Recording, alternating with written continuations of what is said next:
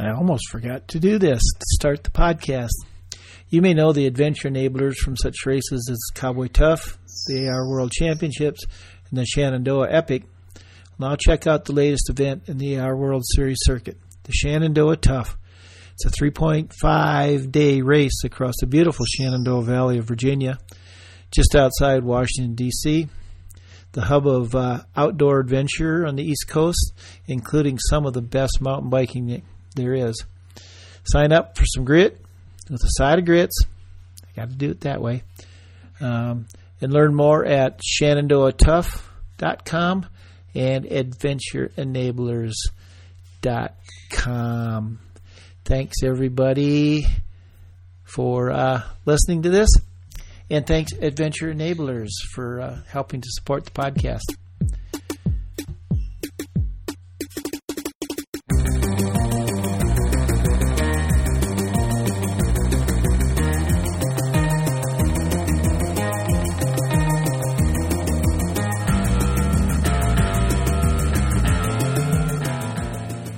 Welcome to TA1, everything you wanted to know about adventure racing and then some.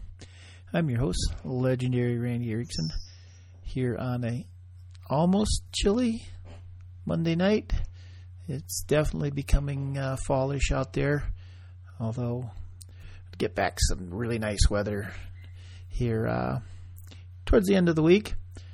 So had a uh, quiet weekend because it rained a lot, but um, I spent some time out on the uh, Black Hills Expedition Trail, 430 plus mile bike packing race in the uh, spirit of the Tour Divide. Um, caught up with uh, a couple of my friends, Christy and uh, Heather. They were doing the ITT, the individual time trial, along with uh, another gal, Rhonda Wright. And then last Wednesday, the Grand Depart. So I caught up with uh, eight or ten of the riders a couple of times. Um, after that, and uh, kind of had some crappy weather, but uh, they survived. I think about half of them finished. Pretty cool race if you ever uh, are in the mind for a long bike packing race. I'll uh, put a link to it in the show notes. And the uh, best part is at uh, about mile 150, you can uh, stop by the house here and I'll minimally give you some water. Well, I'll probably let you crash in the basement if you needed a break. So, had one cool moment on the race.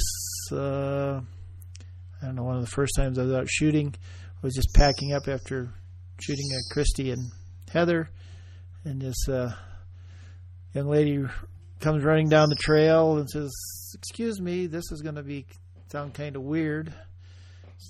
Made me wonder, but um, gal named Tammy, who I'm friends with now, who uh, really wants to become an adventure racer. Everybody, but anyway, she said, um, "I was at your slideshow, you know, at the Dahl. I guess would be a year and a half ago, and she's watching, seeing the slides of the Black Hills 100, and she said just something clicked, and she says, "I want to do that." And 14 months later, she finished her first 100 mile race. So, uh, makes makes sort of worthwhile and getting people out doing cool things like that. So, anyway, highlight of my week, more or less. Babysitting the kids, so to speak. Paulette's been in Minnesota, but she'll be back in a tomorrow. Yeah, you're hearing this tomorrow, so she'll be back tomorrow. So that's it. Uh, three weeks to uh, hi Jimmy, the uh, North American Adventure Race Series Championships in Iowa City. I think there's going to be a lot of you there. it'll be fun to uh, get caught up. I'm jonesing a little bit, missing missing all my adventure race friends and making legends out of you. So that's it. Let's uh, get this one in the can, get it uploaded, and then eight, I can go to bed and start it all over again tomorrow. So go fast, take chances, thanks uh, for listening and go Cleveland Browns. Hello. Dusty, this is Randy Erickson. Hey, Randy. How are you? How's it going? Good. So this this part works okay now. I'll try to add Emily to the conversation. Okay. Cross your fingers. Anything? I hear her. Oh, is her phone ringing? I hear her phone ringing. Yeah. Hello. oh Hello. it really works. Emily, this is Randy. Hi. Oh, I I can't believe that this is actually working. so Yeah. It's Well- awesome. cool. We can have a conversation finally. Yeah. So it's uh, Yeah. How's your uh, how's your uh, flooding issue going? Oh, it was really my. I mean, very very minor, um, but you know, it's Yeah. like I, I I sopped up like two gallons, and you know, turned the heat on, and got got a little curling on some a little bit of flooring in the basement, but that'll go away. But um, yeah, considering like uh, yeah, Florida and stuff, no big deal Yeah. but it it it really rained. It tore up our driveway more than anything has in 15 years because we got this gravel driveway and we get a lot of water down it. So, uh, so well, enough of flood talk. so, um, all right. Who? Which one? You, which one of you wants to go first and introduce yourself?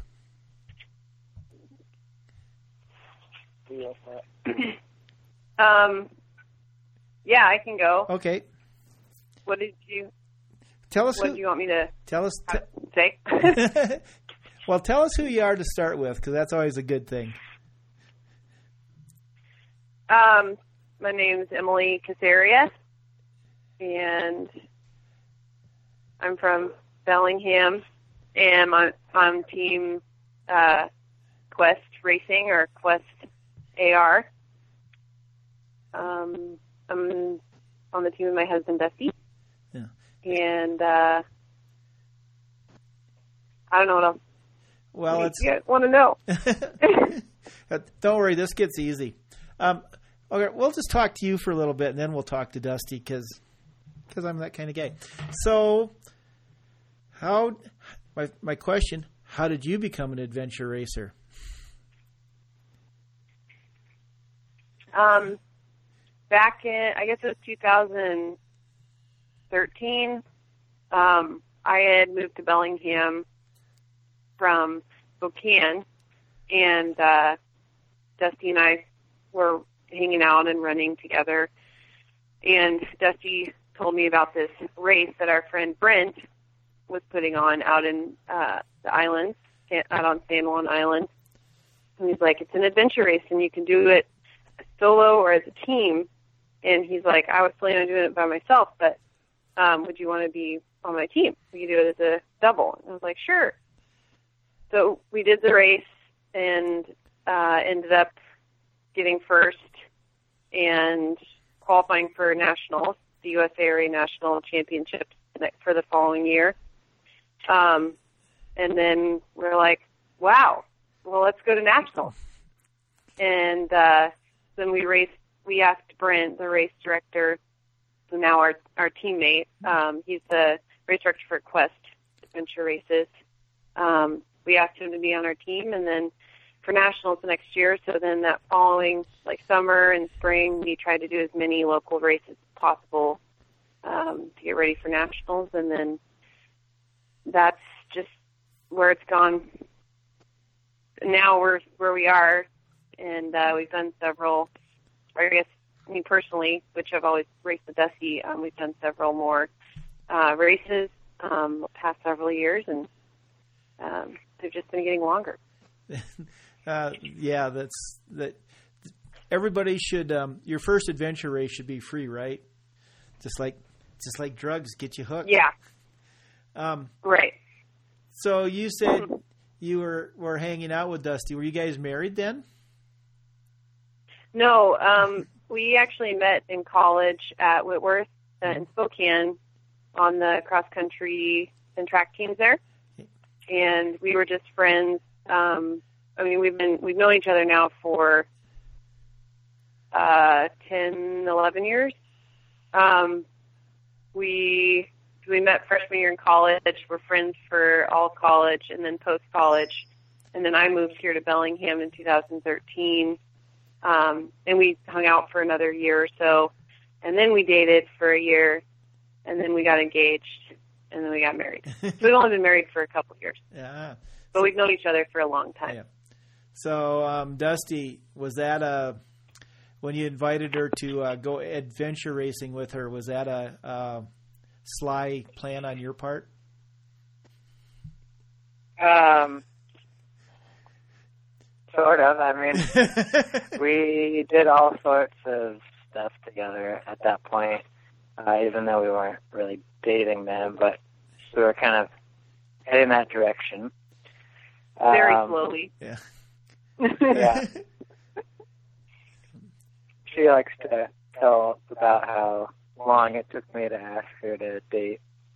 But um yeah, we just uh did lots of adventures on the weekends and um like she said, heard we heard about this. Um Brent, who we didn't even know that well at the time, Mhm. just had run with him a few times and but he was always trying to get us to do this race and um just figured it'd kind of be fun. I, neither of us knew much about it then, so we didn't even really realize how big of a team sport it was because at the time he allowed soloists to compete. Um, it was a 12-hour race, Mm. and uh, like she said, I was going to do it solo. But figured it'd be fun to race with her, and now it's like we always race together, and I've never done an adventure race solo, so that was kind of fun to start it right on a team. Yeah, that's pretty cool. I I find this very interesting because I met Paulette at a bike race, um, and and told her if she wants to win, just get on my wheel, and I'd I'd let her pass me at the finish. So, Yeah, but, but I didn't know her before that, so it's a little bit different. Um, wow. Now I have lots of questions, but I suppose we should talk adventure racing. so, um, just a quick question: Do you ever see a day when you two might not race together, just because of, you know, whatever? I mean, is that would that be a big deal? Um, there's potential for that to happen. I mean, we've both asked each other, "Would you race with another team if you got asked?" And I couldn't do it because of school or because of work or whatever. And you know, if the situation was right, then we probably would. Okay. Um, but I don't know. It has been cool to be able to share all of our racing experiences with each other, um, especially the really big races. Like we've done a few shorter races. Um, like Dusty's raced with a couple other um, guys on the team at and another and Annie too um, at like a weeknight race, which is like a three-hour cutoff race. Yeah. Um, so he's raced without me. I've never raced without him. It's hard for me to trust another navigator, I guess. But, um, but yeah, I think that it's definitely something that we have talked about and would do depending on the situation. Yeah. Well, yeah. So it's not a deal breaker. Right. Yeah. Yeah. Um, so by since the fact that adventure racing compresses time, so you know, like, like there's dog years, there's adventure racing years. So you guys have actually probably been married about twenty years. I did. Yeah, I guess so. I, it's I suppose.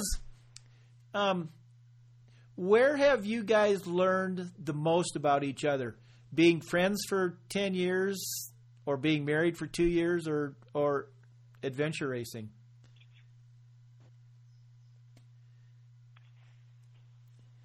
Um, I guess that's a hard question to answer. Um, Yeah. I don't know. I mean, there's different things you learn from all three of Yeah. those options you gave. So, the most I've learned about Dusty with adventure racing is probably um, how he works under stress and when he's really focused. Um, but I also learned that from when we do our adventures, like in the mountains and stuff, because he'd always navigate during those times, and um, I could see that he was focused, and you know, that's just the way he is. Um, but I guess we weren't racing in the mountains, so Yeah. so that's a little different aspect to throw in there. Yeah. Yeah, I don't know, Dusty. Um, yeah, it's tough to say. I don't know that we've learned more about each other just in the races, but it's definitely we've learned more about each other, but not more in just a race than we had, say, in co- like all of college, because we didn't know each other then at all, and we learned a lot then. But it's definitely taught us more about each other, like Emily said, working under stress, and then um, just the teamwork aspect of um, how to help each other in an encouraging way and not um, like it, like the towing thing was a big thing.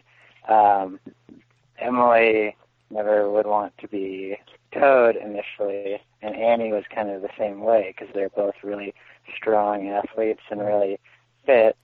But that was a big obstacle for our team to get past was to learn how to um, approach it in a way that was thinking about not as them as being weak and needing a tow, but as our team as a unit and how to move faster.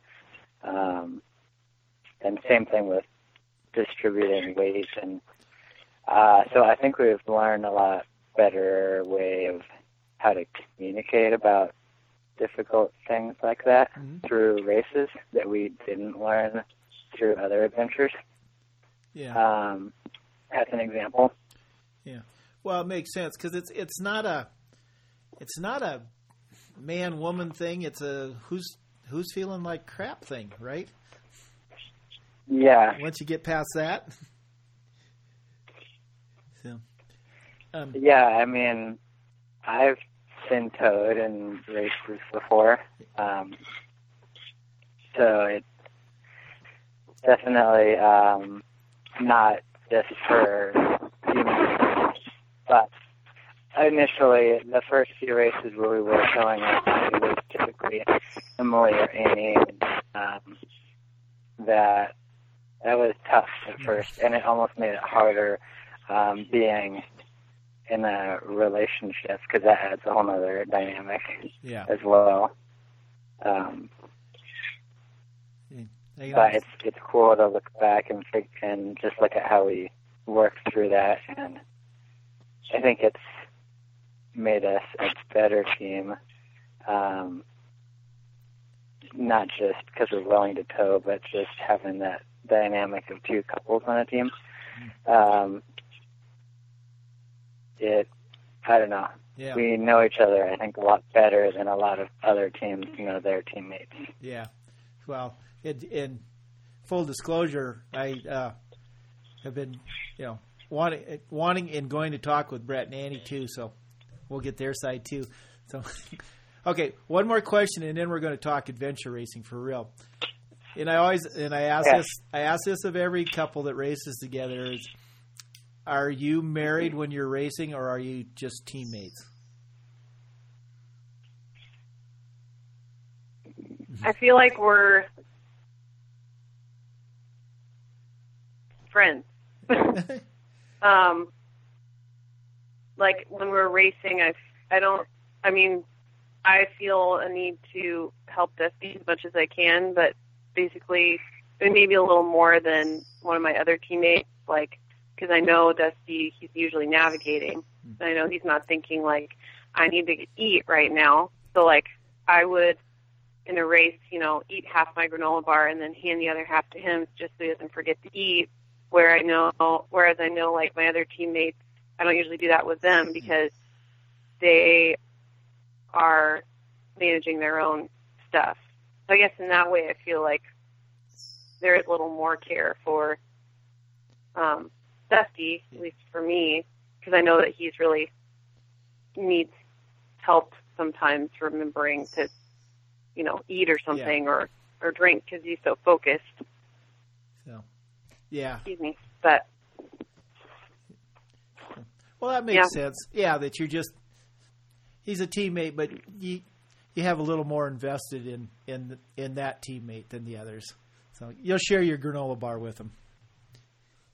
right, exactly. I mean, I share my granola bar with anybody, even another team, if I needed to. Yeah. Um, it's just a more regular thing for me to, you know, like we get the double pack Snickers, Mhm. and Dusty the same thing with me. He'll eat one of them, and then he hands the other one to me. Yeah. Um, and that's just kind of a good system for us. Yeah. yeah, Cool. That works good. Um, all right. I'm at, now we're going to talk adventure racing until I think of another question that makes you a little bit uncomfortable. But how did how, what did you guys do before adventure racing? You talk about adventures, so were you just you know in the mountains and doing that kind of stuff, or what was your background? Um, we both grew up running. Mhm. Um, so all through high school and, and, and college, which is where we met, and we ran competitively, and that was our passion. Um, and after college, we both um, wanted to do more. We we wanted to keep running, but we're kind of tired of the like 5K distance.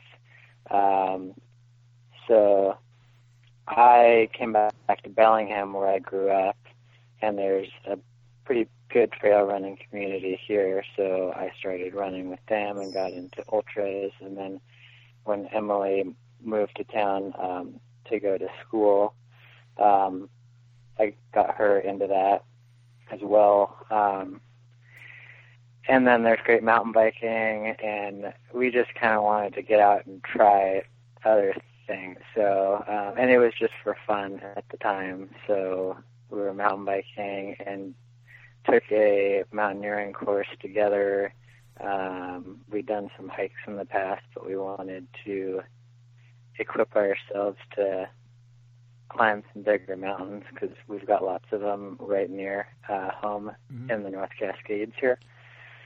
So um, then we did a bunch of climbing together, both glacier climbs and rock climbing. Um, it was never like rock climbing, especially, was never our our main focus. So, um, but we'd get out on the weekends, and there's lots of lots of good areas to go here. So um, we were always kind of mixing everything together, and then so when we decided to do adventure racing, really the only thing that we weren't already doing was the paddling aspect.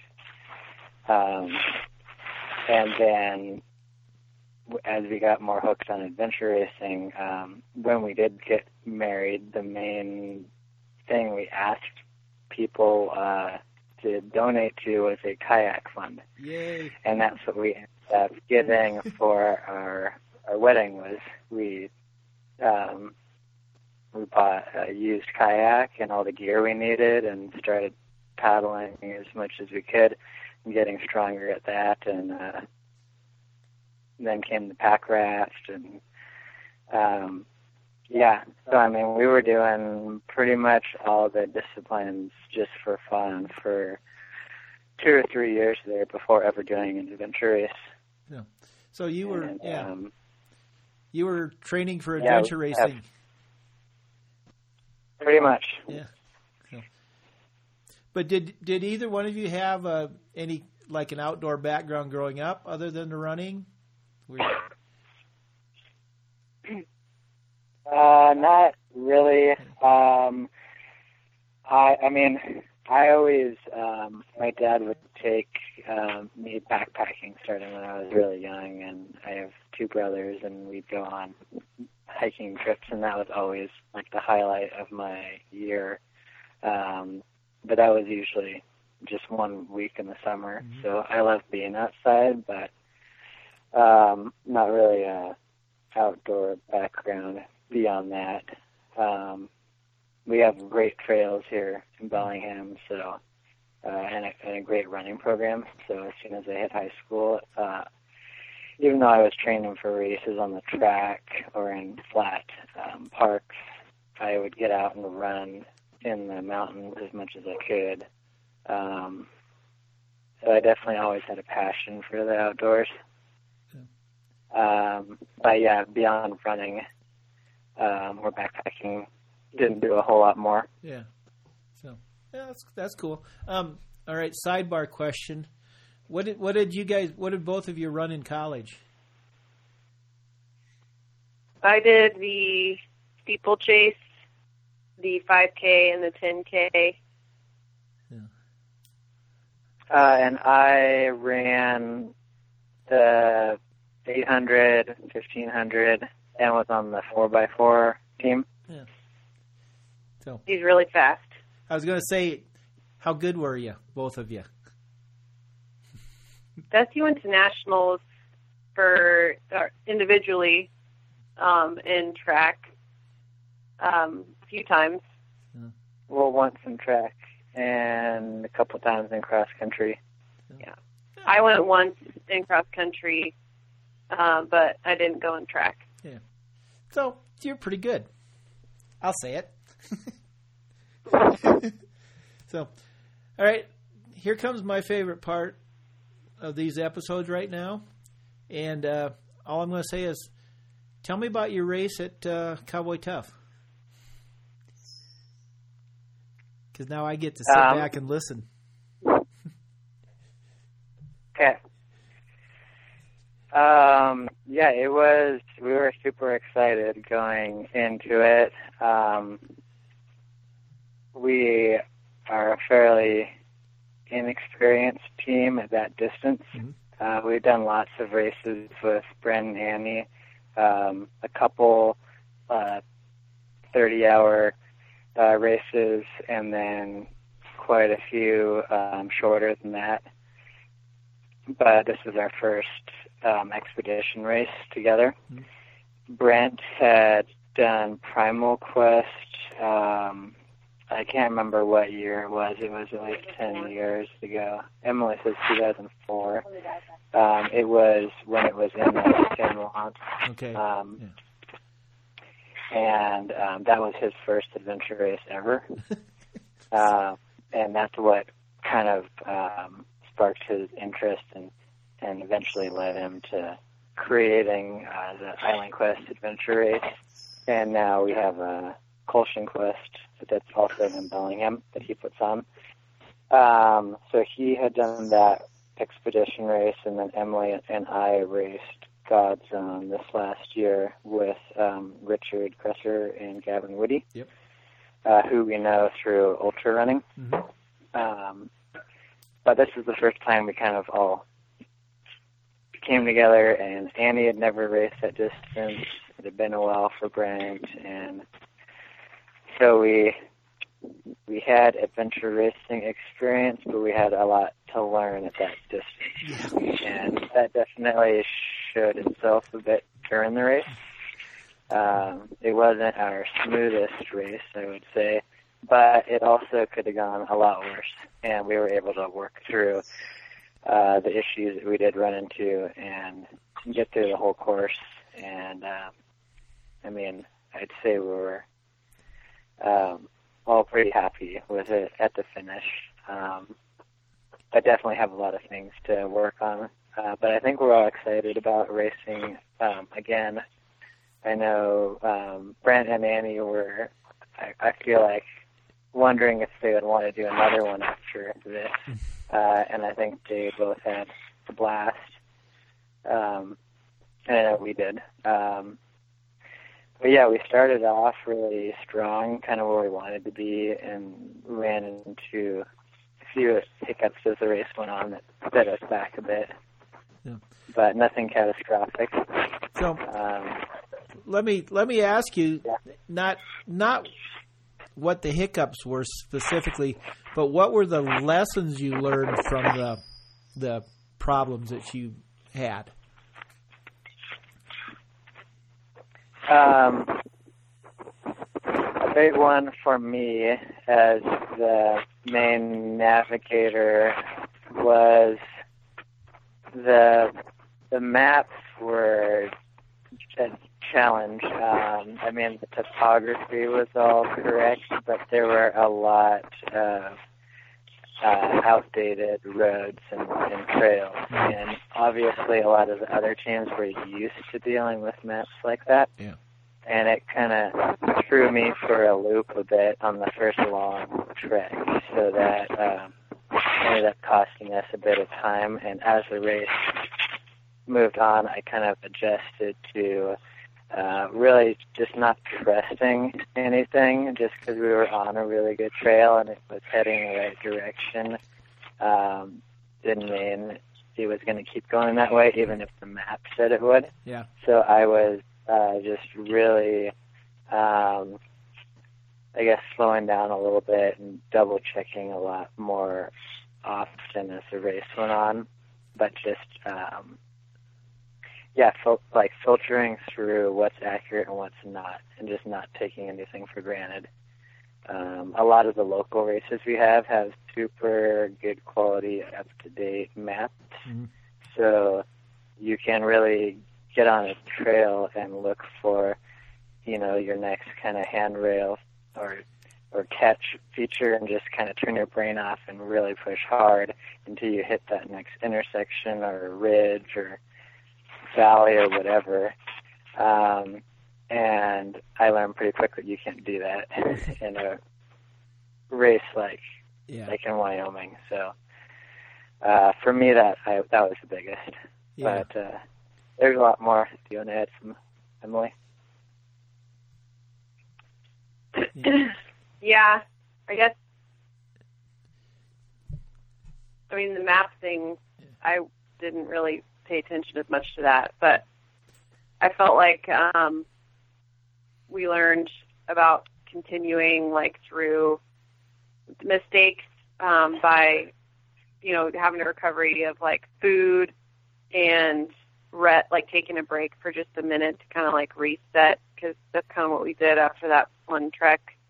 Because Dusty had been, you know, focusing on the map so hard and long that he hadn't eaten for a long time, and then he started kind of bonking, and to the point where like he was nauseous and like his face turned white, and um, so Brent took the map over and then um, for a little while, and then towed Dusty for maybe an hour or two, um, and then we got to a point where like the sun came up, and it's like okay, you know, Dusty eat up some food, and then we're just going to stop for like 30 minutes in the warmth of the sun and just take a break, kind of like reset um, after kind of a, you know, little off course time there.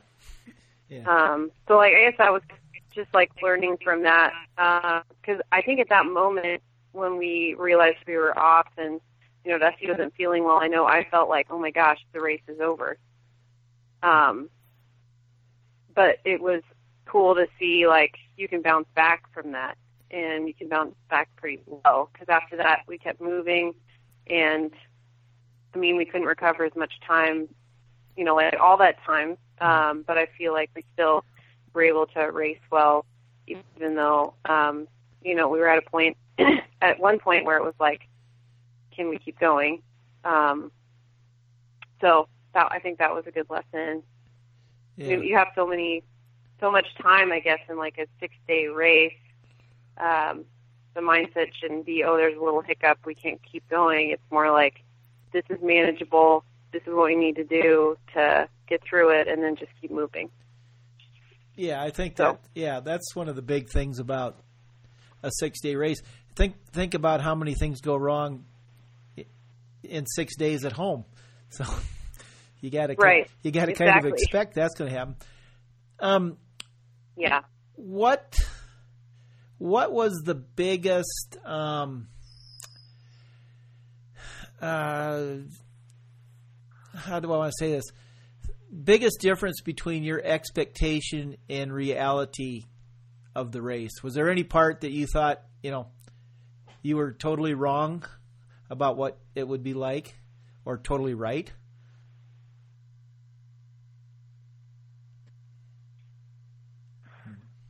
Um,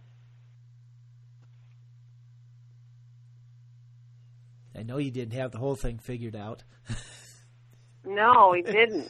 so, Uh, but did but did you kind of know what was going to be like? I mean, could you did you kind of know? Yeah, there's these are treks are going to be long, and this bike is going to be long. Did they feel as long, or were they shorter, or how did they work out for you? I guess they. The only thing I could compare it to is is GODZone, Mhm. and the treks were much different than GODZone that was this year um, at in Wyoming.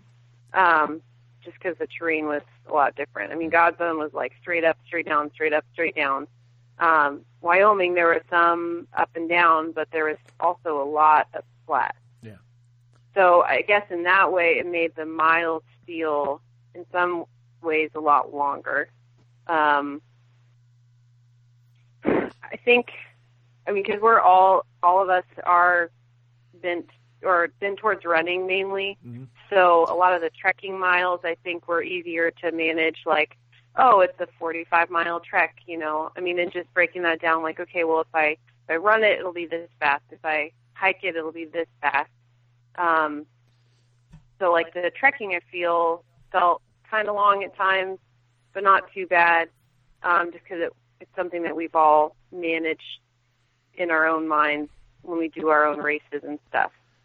Um, the biking, I would say there's some really long bikes. I think that really, really long bike, the 160 mile mm-hmm. bike, right?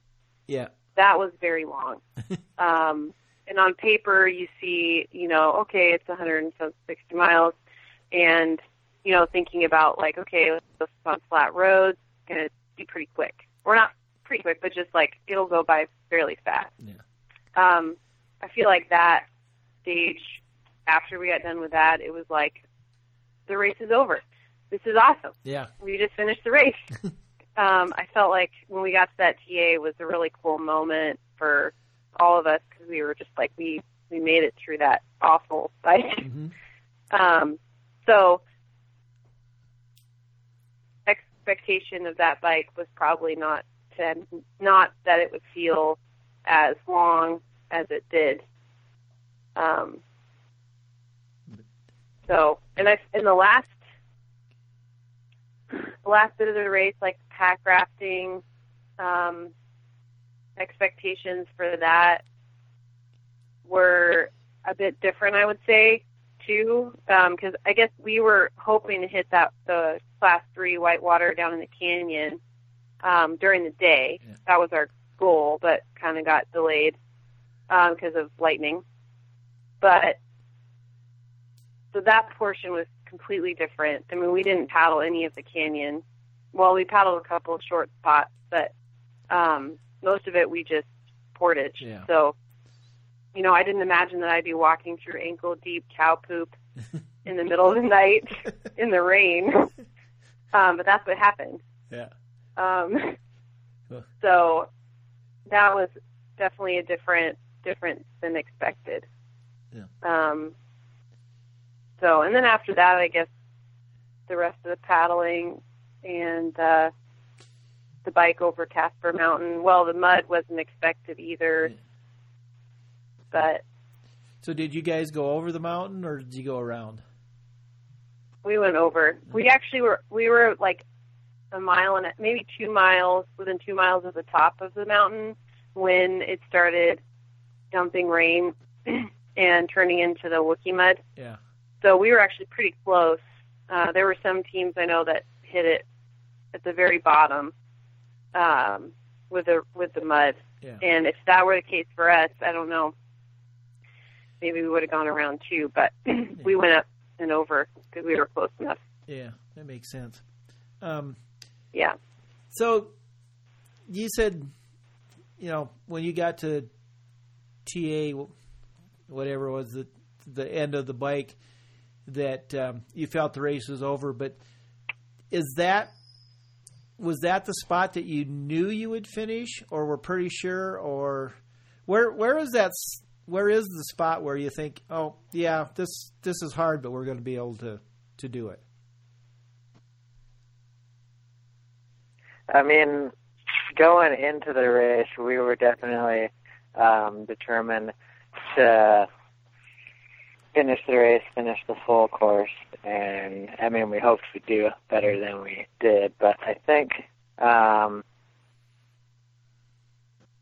I'd probably agree that it was that bike. Um, we kind of broke the race down a bit into several just kind of shorter, more manageable stages, and then the three big stages, which were uh, both of those long treks, and then that big biking stage.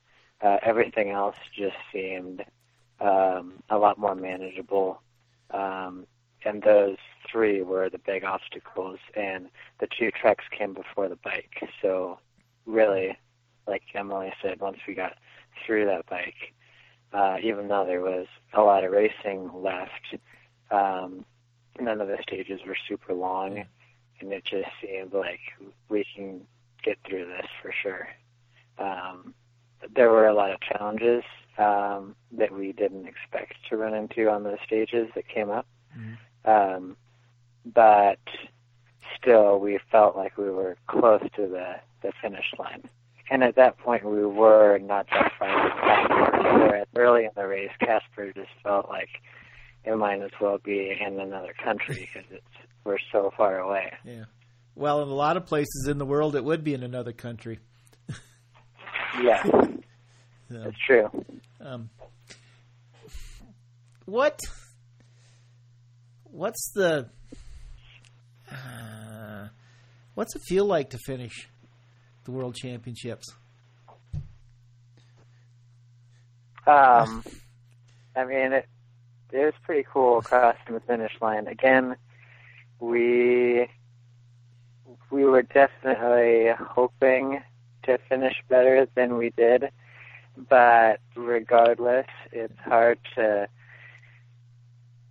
to be coming into the finish line after something that long with so many ups and downs and so many challenges that we worked through as a team and not feel um, just a huge sense of accomplishment for getting through all of this and um I mean still being in good spirits and everyone was healthy and um yeah, I mean we were pretty happy. At that point it didn't really matter what place we were in. Um we were just thrilled to be done with it. Um yeah, and I mean, just the the level of competition in the race made it that much cooler. Um, yeah, I mean, it was pretty cool feeling coming yeah. to to the finish. So, how about you? We, as we were riding, oh, I was going to add, as we were riding to the finish off of Casper Mountain, uh, the sun had just set but there was still a little bit of light in the sky and we could see the city lights and it was a pretty surreal feeling like we could basically see the finish and just the glow of the city but there was just enough light to kind of see the surrounding plains around Casper. Um, it was super cool way to end the race and, and we knew at that point all we have to do is coast down this hill and then pedal one or two miles of flat yeah. to the finish. So it was a pretty cool way to finish. I bet. Yeah, sounds like it. So how about you, Emily? What what did what were you thinking? Um, I would I would agree that it was, you know, we wanted to finish higher, but at the same time, it was pretty cool to be in a race where these all there's all these names of teams that you know I'd heard of from mainly Dusty talking about them, but like uh, you know like Columbia Vidaraid and and like I mean I guess we saw team we didn't think Team GODZone at GODZone, but like GODZone's team was there. There's like all these teams from different countries um, at this one race in in Wyoming, you know, Yeah. um, that was pretty cool to know that we're racing some of the the best teams in the world at in the United States. Yeah. Um, so I guess that part was definitely really amazing. Um, it was also really cool to have a lot of local people there. Um, there was, I mean, Team Dart. We raced with them in the middle of the night on that long bike. Um, that was also really awesome because they're a really good team too. Northwest, Yeah. and it was cool to see not only really big name teams from around the world, but also people from around here that are also really great adventure racers and really good friends. Um, and we all got to experience a cool race uh, together. So, yeah. Um, but yeah, and the finish was pretty awesome. Um, it was kind of funny. I I felt like I had a bigger emotional response to the finish of that massive bike than I did at the very finish. Hmm. And but when after we finished and I saw other teams finish, I got more emotional than when we finished. I would just like see a team finish and like their faces of like knowing like I know what they're feeling right now. They feel so great to be done and like they're hugging each other and their families are all there and I was just like, Oh my gosh. So, oh, Uh, yeah. that was really cool. yeah. I like watching other people finish. that, well, I, I'm I'm going to agree because you say that, and I'm I'm thinking, man, I really like watching teams finish. So, I, I'm sure for you guys, you know what what they're feeling exactly. So that's got to be a cool cool way to do it. You're Yeah. you're a small community of cowboy tough finishers. so, um, Yeah. so I just got like a thousand more questions, but we're just going to do a few. Um, you talked about riding with Dart in the middle of the night. How much time did you spend with other teams around you? Do you think, or you know, versus out there by yourselves? We were around other teams for, I feel like most of the race. Um, Which was We- great. It was awesome to have people around. yeah, we have, I mean, quite a few races around here in the Pacific Northwest, but it's you don't have that depth of field, so a lot of races we're just used to being alone. Um, so definitely at the start there were tons of teams around. Um, we were really the only time um, we were by ourselves on that first trek was when we got a little off route. Um, as soon as we got back on, we started seeing teams again. Um, I guess we were alone a lot of the the first biking stage, um, and then some of that 40 mile trek across the Wind River Range. Probably half to three quarters of that we were alone, but then um, it it kind of felt like the race was spreading out at that point, and like we might not see that many more teams um, after that. But then we finished that trek um, and headed into the bike over to Sinks Canyon, and we saw five or six different teams on that, and spent most of the stage really close to them. A bunch of teams were in the canyon while we were there doing the ropes. Um, and then uh, we saw three or four teams before we ended up meeting up with Dart on that long biking stage. Yeah. Um, and then after that stage, the whole rest of the race, we were constantly around other teams. Uh, the Envy Journey team, um, that um, second half of the race, we saw them a lot. Um, so it was it was kind of it was cool to have so many teams around. And like I said, it kind of felt at that second big trek like we were getting far enough in that we might not see that many teams anymore as the field spread out. But then it just grouped back up, and um, definitely made it a lot easier to uh, keep pushing and racing, having other teams around you. So um, super cool being in a race um, with that deep of a field. Yeah. Well, it helps. Yeah, with sixty teams, that's that's like um, at XPD with hundred teams. It's like for me, it's like yeah, always teams around and always four or five teams. It's you know, so I'm not spending a half a day, you know, and get to take pictures of one team. So I love the big races. Yeah.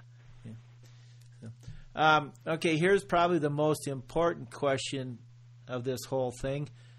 Did you take shots at South Pass City?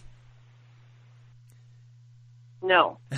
the guy giving the shot was asleep.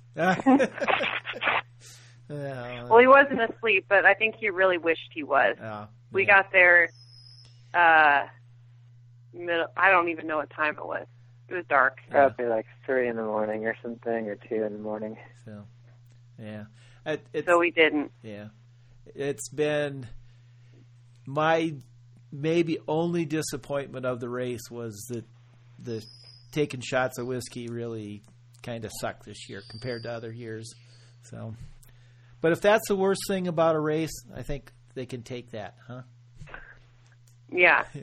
So, um, okay, here's a question that I find interesting for me, maybe not anybody else. Which, what took you longer to get caught up on, eating or sleeping after the race? Probably sleeping for me. I would agree. Okay, In fact, um, right after the race, um, we well we had some snacks at the finish, and then we walked back over to the hotel, and we were pretty hungry. Uh, we ordered a Domino's pizza because two of them because no other place was open that we could think of that would deliver. And I um, was so exhausted, I just fell asleep on the bed while while waiting for it to be delivered. And when the pizza came, no one could wake me up. like Emily was shaking me, jumping on the bed, and I don't even remember any of it. So I would say sleep more than food for sure. yeah, sounds like it. Yep. Yeah. So We still ate a lot, but it was. I don't know. Sleep felt more as an like an immediate need. The following. I mean, even the next several days yeah, was more like, wow, we just need to take a break. I mean, I'm kind of hungry, but I also just want to take a nap. yeah. I, for me, it, it was it was sleep. It was probably four or five days before I started to feel like, yeah, I didn't need a nap all the time. How much did you sleep during the race? I would guess two to three hours a night. Um, yeah, That was like you were racing. yeah, but but we had like a real bed one night, a couple of nights. So, um, you know, it wasn't all just laying on the ground. So, it Yeah. it may have not been as uh, very much, but it was probably better. It, it wasn't. I never woke up shivering because I was so cold I couldn't stand it. So. Well, the the women's uh, outhouse actually was fairly comfortable. Yep. Well, I um, I was with uh, who was I with? I don't remember. Coming off, coming off. Was of- it Dart? No, it wasn't Dart. It was um. Shoot, I don't remember. Coming off of uh, Pathfinder, they were in one of the bathrooms in there, and it was raining. Yeah. It was 80 degrees in that outhouse with the four of them in there. I mean, it Wow. I the the humidity was about 150 percent because I couldn't really take any pictures because my lens kept fogging over. But and, and they had the That's advantage. awesome. Yeah, they had the advantage of the uh, dumpster outside was full of fish guts, so the bathroom didn't even smell that bad. Oh wow. So, so the the uh, glamorous life of adventure racing, right? You pick the bathroom by the dumpster with the fish guts because that smells better. Right. So- But if it's warmer, it's worth it. It is. It definitely is.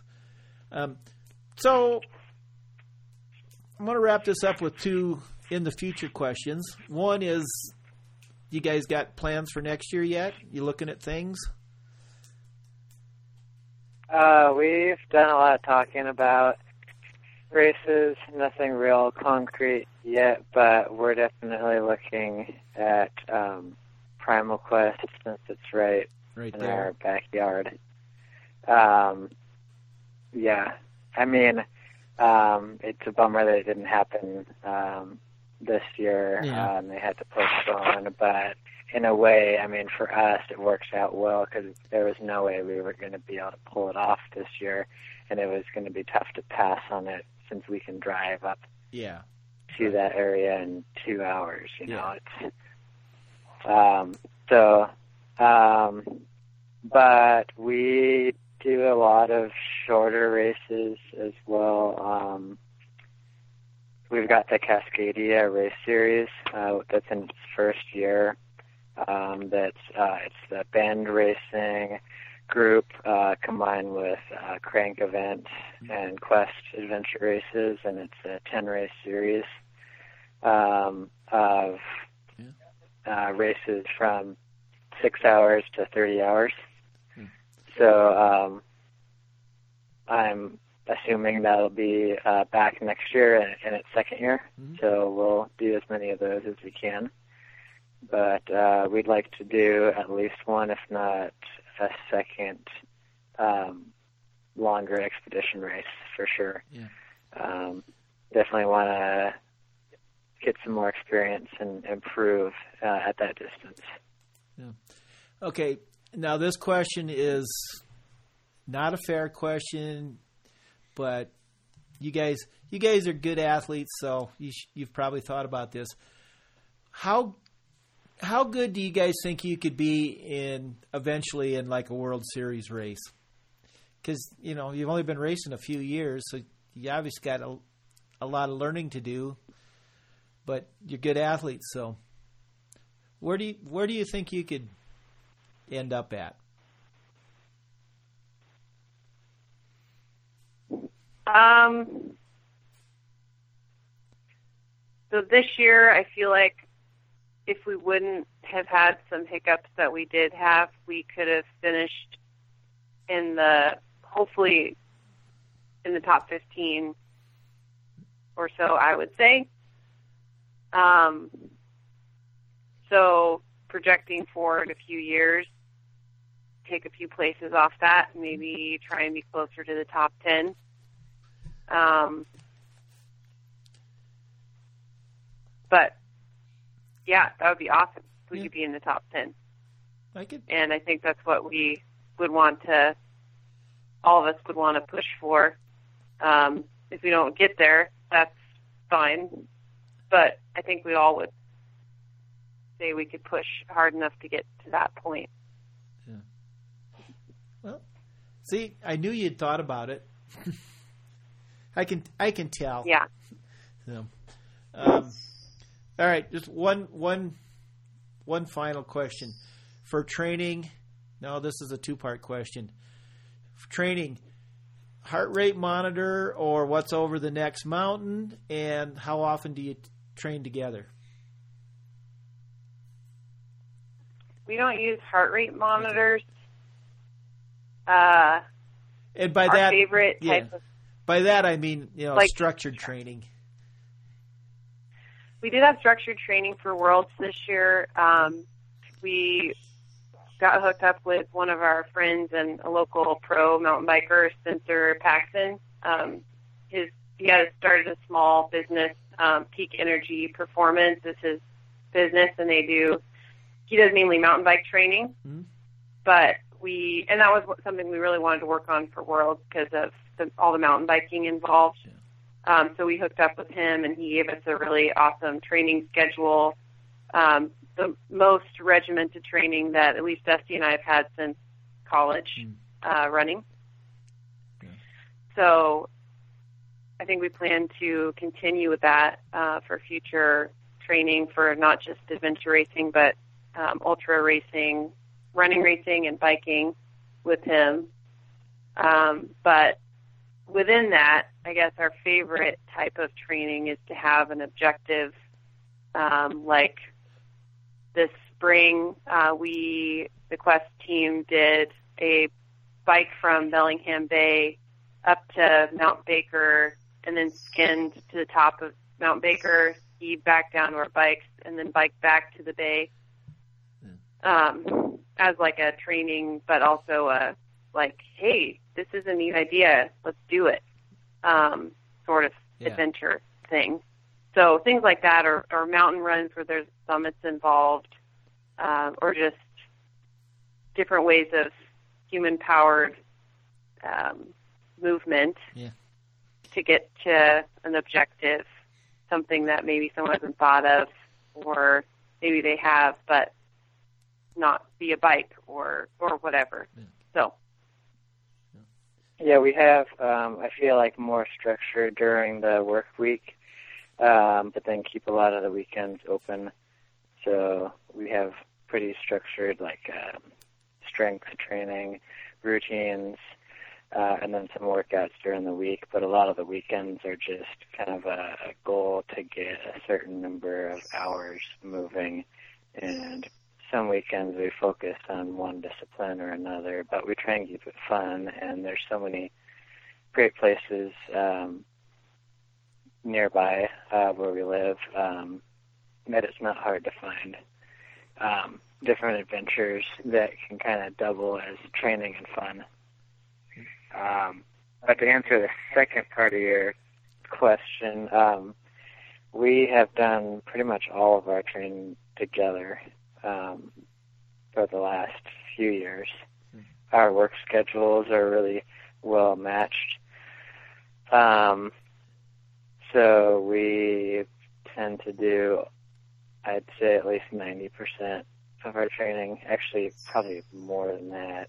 Um, but we're we run and ride and paddle. The only boats that we have, packraft and kayak, are tandem. So anytime we do that, we're we have to be together. Um, but yeah, we pretty much train together all the time, and we do train with Brent and Annie quite a bit, uh, which I think helps a lot. Um, and we do have some other members from our team uh, that didn't race uh, in Wyoming that we train with quite a bit as well. So uh, it's kind of cool that we all live in the same town and we can all train together on a weekly basis. Yeah, that's cool. Well, and now you both did the podcast together.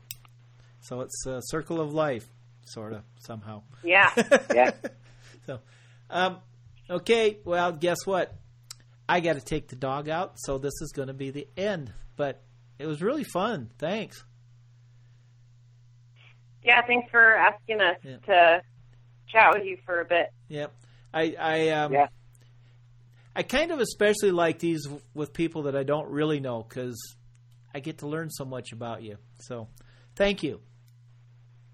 Well, we'll call you sometime for a podcast, so then we can learn more about. You just go to episode 100. That was Kyle Peter interviewing me. So, everything you need to know. oh, okay.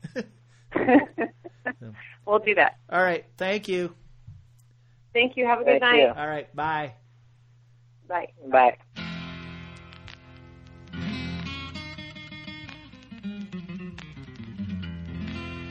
Okay, so guitarra. Okay, so uh, let's start with this. What's, what's your name? Future. Where are you going? Who are you going with?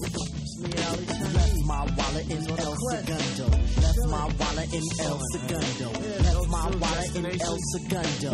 I gotta get it. I got got to get it. I left my wallet in El Segundo. Left my wallet in El Segundo. Left my wallet in El Segundo. I gotta get it. I got got to get it. My mother went away for a month long trip. Hunting some friends on an ocean liner ship. She made a big mistake by leaving me home. I had to roam, so I picked up the phone. Got Ali up to see what was going down. Told him I'd pick him up so we could drive around A Dodge Dart, a 74. My mother left the yard, but I needed one more. Shaheed had me covered with a hundred greenbacks. So we left Brooklyn and we made big tracks. Drove down the belt, got all the conduit.